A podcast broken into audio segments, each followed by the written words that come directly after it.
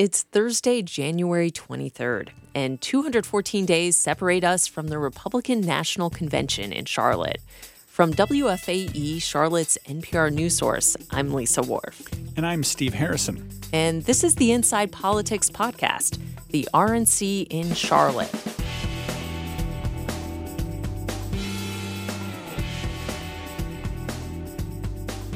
On this, our, shall we say, inaugural episode of this podcast, we want to take you on the road to hosting the 2020 Republican National Convention. It's longer than you might think.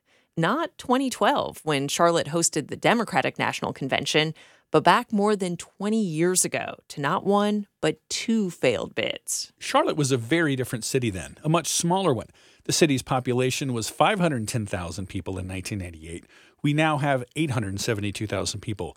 There was no 700 room Westin Hotel next to the convention center. There was no Lynx Blue Line. There was no Spectrum Center uptown. And the Charlotte Coliseum, the first home of the Hornets, now demolished, would have been the host venue. Charlotte submitted bids for both the 2000 RNC and the 2000 DNC. So, Steve, did we have any chance at all? Um, no. The DNC said it wasn't interested. And as for the GOP, the Republican National Committee did pay us a visit. Former Charlotte Mayor Pat McCrory was the tour guide and cheerleader. It was almost laughable, uh, the bid we put in and the seriousness we tried to put on the proposal when in fact we weren't even the ball game because we did not have a viable convention center or hotel or frankly anything to do in downtown Charlotte. So the visit didn't go very well. I'm not saying it didn't go well, but let's sum it up with this image McCrory meeting a bunch of Republican officials and taking them around Charlotte Motor Speedway in a limo. no way. yes. So it may have been laughable, but McCrory does see the bid as a natural follow up to the city hosting the Final Four in 1994. Wait, now I wasn't here then, but people are still talking about what a letdown that weekend was. And they're not talking about the basketball. Well, maybe if they're a Duke fan. Yeah, Arkansas did beat Duke. But the thing that really stood out was Charlotte's efforts to give fans something to do. There was the infamous Street of Champions. That seems like a good symbol of the state of Charlotte's nightlife 25 years ago. Yeah, it kind of does. Um, back in the 1990s, there was hardly anything to do uptown. Here's McCrory again. And in 1994, he was an at large city council member. We created bars and nighttime activity that disappeared a week later which was kind of humorous now that we look back at it. And so the city had created this Potemkin village of bars and restaurants uptown to create a nightlife on South Tryon Street where there was none. It was actually a little tent city. There was a temporary Fat Tuesdays daiquiri bar. And people outside of Charlotte took notice. They did. The New York Times called the Street of Champions, quote, an instant downtown as permanent as a movie set. So back to the politics. Did Charlotte leaders really think back in the late 90s they had a shot at hosting the RNC? Well, they thought it was a long shot, and it really was. I talked to Jim Morrill, who's covered politics at the Charlotte Observer for 30 years. Here's what he had to say. Nobody put a whole lot of expectations in really getting it. I mean, Charlotte, you know, didn't have the hotel rooms then that it it has now, or had in 2012 for that matter. Um, so I think a lot of people thought it was kind of a pipe dream, but kind of a cool one, and nobody had ever tried it before here in Charlotte. So we didn't get the 2000 RNC, but how close did we get? Not very. Um, for the 2000 convention, the RNC did name Charlotte as one of eight cities under consideration. So there was that. But its five finalists were Indianapolis, New Orleans, New York, San Antonio, and Philadelphia. It picked Philadelphia, where the GOP nominated George W. Bush. Bush's slogan during that campaign was that he was a compassionate conservative. Big, big government is not the answer, but the alternative bureaucracy is not indifference. It is to put conservative values and conservative ideas into the thick of the fight for justice and opportunity. This is what I mean by compassionate conservatism. And on this ground, we will lead our nation.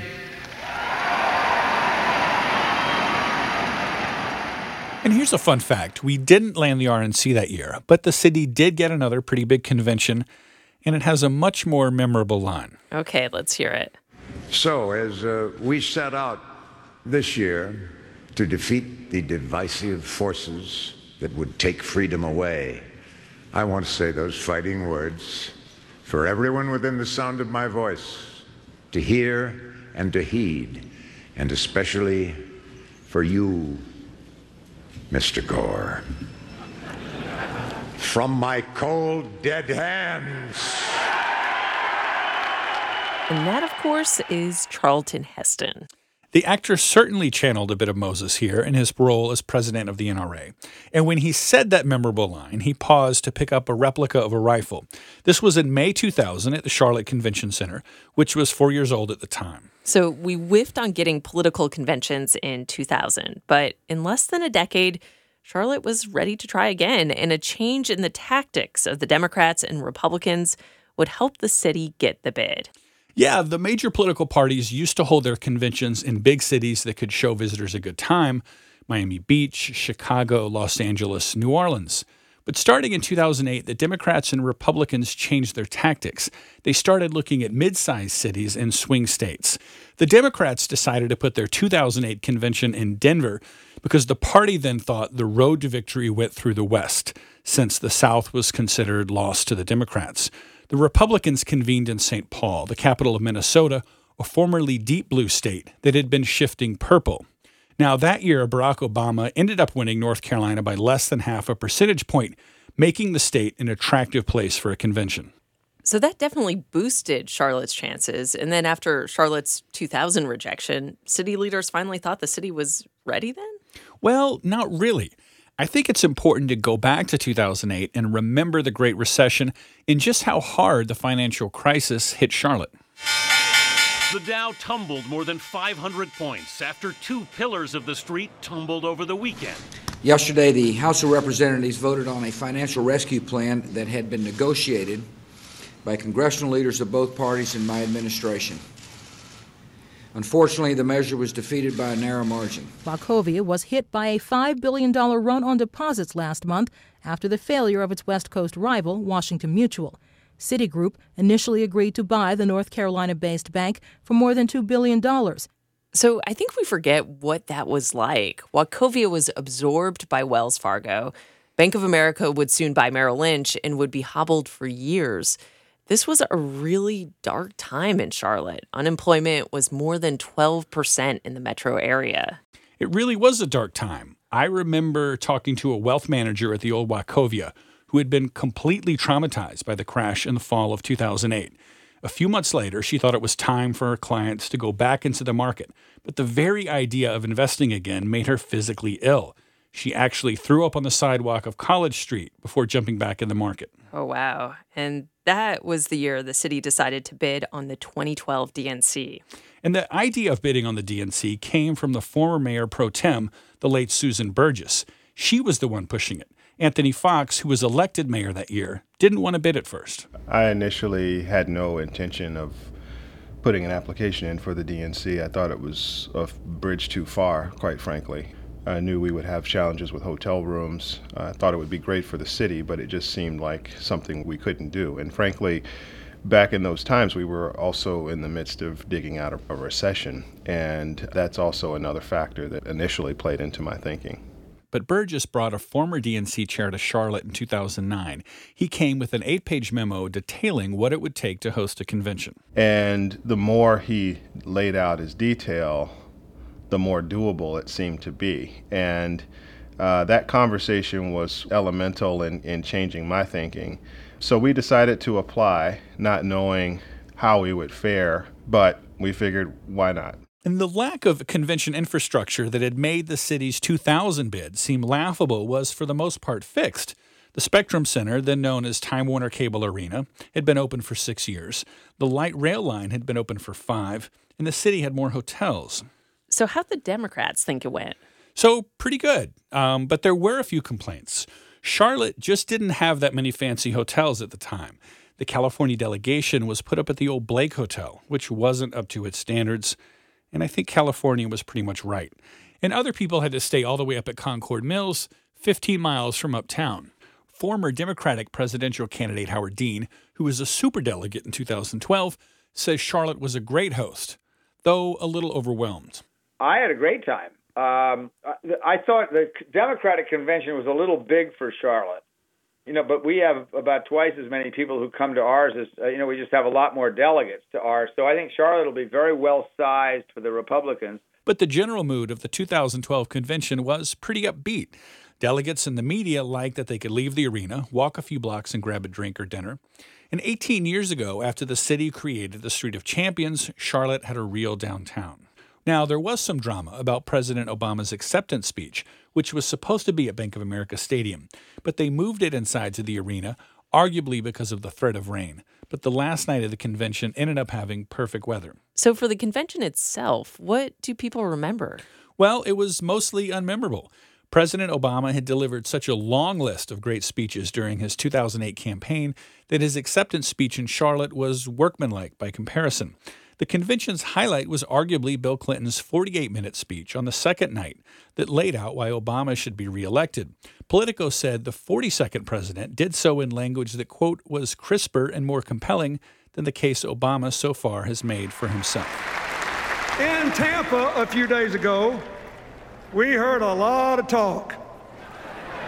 Oh, about how the president and the Democrats don't really believe in free enterprise and individual initiative how we want everybody to be dependent on the government, how bad we are for the economy. We Democrats, we think the country works better with a strong middle class, with real opportunities for poor folks to work their way into it, with a relentless focus on the future, with business and government actually working together to promote growth and broadly shared prosperity. You see, we believe that we're all in this together is a far better philosophy than you're on your own. So, how did we get from Bill Clinton in 2008 to Donald Trump and the Republican Party in 2020? We'll find out right after this quick break on the Inside Politics podcast, The RNC in Charlotte. Hey everyone, this podcast isn't a speech at a podium, it's a conversation with you. We want to hear from you. What questions do you have about the Republican National Convention and how it will impact Charlotte? Submit your questions now on wfae.org slash insidepolitics. And while you're there, go ahead and subscribe to the Inside Politics podcast on Apple Podcasts, NPR One, Spotify, or wherever you get podcasts. With that said, let's get back to the episode. Let's fast forward to 2020. Charlotte is probably going to be the answer to a trivia question, which is the first city to host a political convention where an impeached president wins the nomination. Right, because President Bill Clinton was in his second term when he was impeached, and Andrew Johnson did not win the nomination at the 1868 convention in New York. And that's assuming the Senate acquits the president and Trump runs again, which he has said he's going to do. Okay, so back to this convention and before President Trump was impeached. In the beginning of 2018, Charlotte is thinking about bidding for the 2020 RNC. And this has become a really Democratic city. It has. And of course, plenty of Democratic cities have hosted RNCs. But in the age of Trump, it seemed like this would rub a lot of people the wrong way. So, whose idea was it to host the RNC? The RNC sent the mayor a letter in December 2017 and by the way, that letter was mistakenly sent to Jennifer Roberts, who had lost to Vi Lyles a month earlier. So Lyles and the Charlotte Regional Visitors Authority huddled to discuss whether the city should bid. And City Council was pretty much on board with this, right? Which is important because the RNC contract needs their approval. Yeah, they were on board. Um, in fact, I think the city really reverted back at that time to 1998 when it was taking the National Republicans around the Speedway in a limo. Charlotte always wants validation, it wants to be big time. so, how'd it go down? Well, early in the year, Mayor Lyles talked to council members, mostly individually. She asked, Do you want to bid on the RNC? There are 11 people on city council, nine are Democrats, and all but one said, Okay, let's go for it. And that one holdout was LaWana Mayfield. And I remember asking a lot of them about the bid, and I didn't hear any reservations. It was mostly, this would be great for the hospitality industry. Why wouldn't we bid on it? And the line that I remember most was from City Councilmember Dimple Ajmera. A few months earlier, she'd said that Trump supporters had no place on council.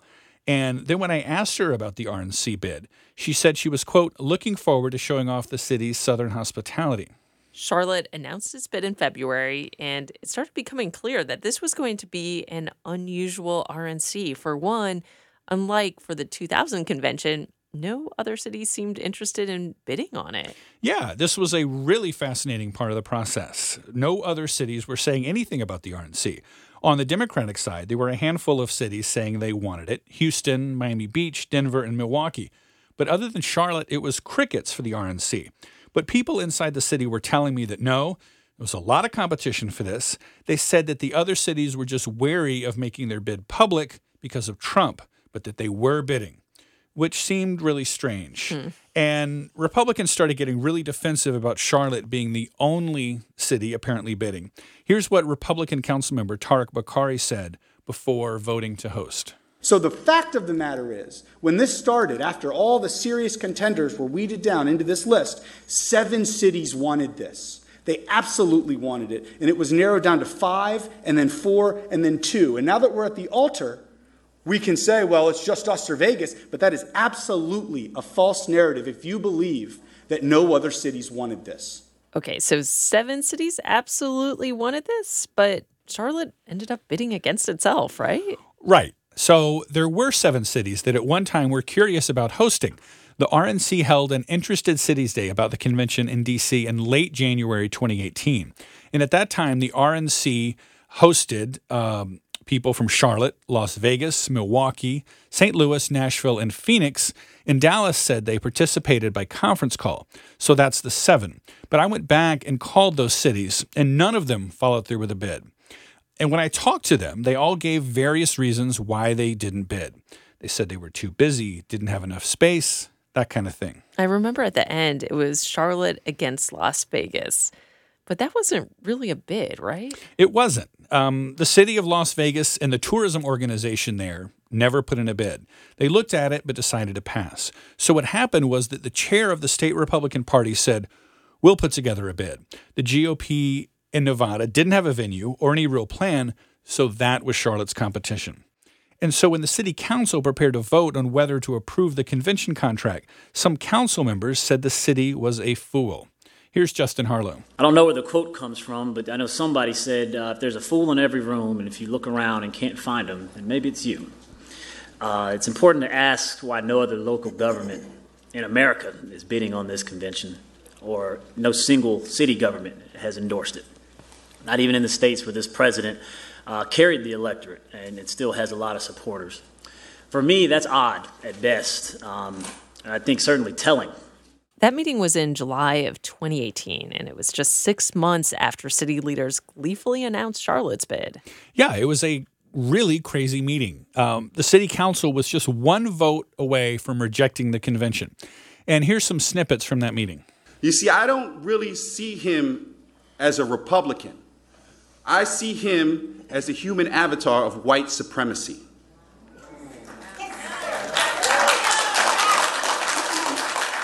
We don't make exceptions. You don't abandon the things on which our democracy is based because you don't like a man.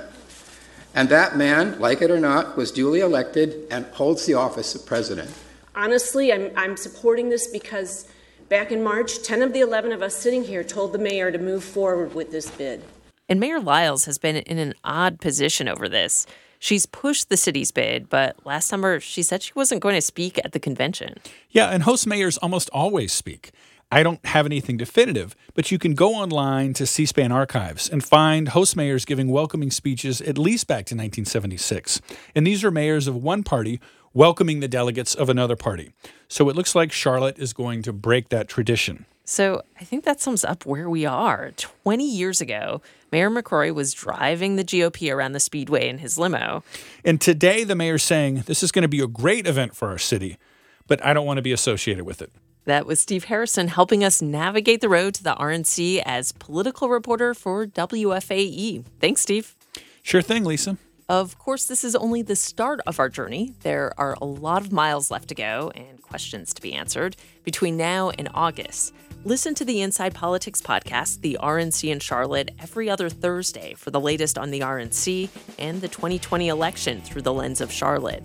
Subscribe to the Inside Politics podcast for free and listen to the next episode as soon as it becomes available on Apple Podcasts, NPR One, or head to WFAE.org slash Inside Politics. I'm Lisa Worf, and catch you real soon on the next episode of the Inside Politics Podcast, the RNC in Charlotte.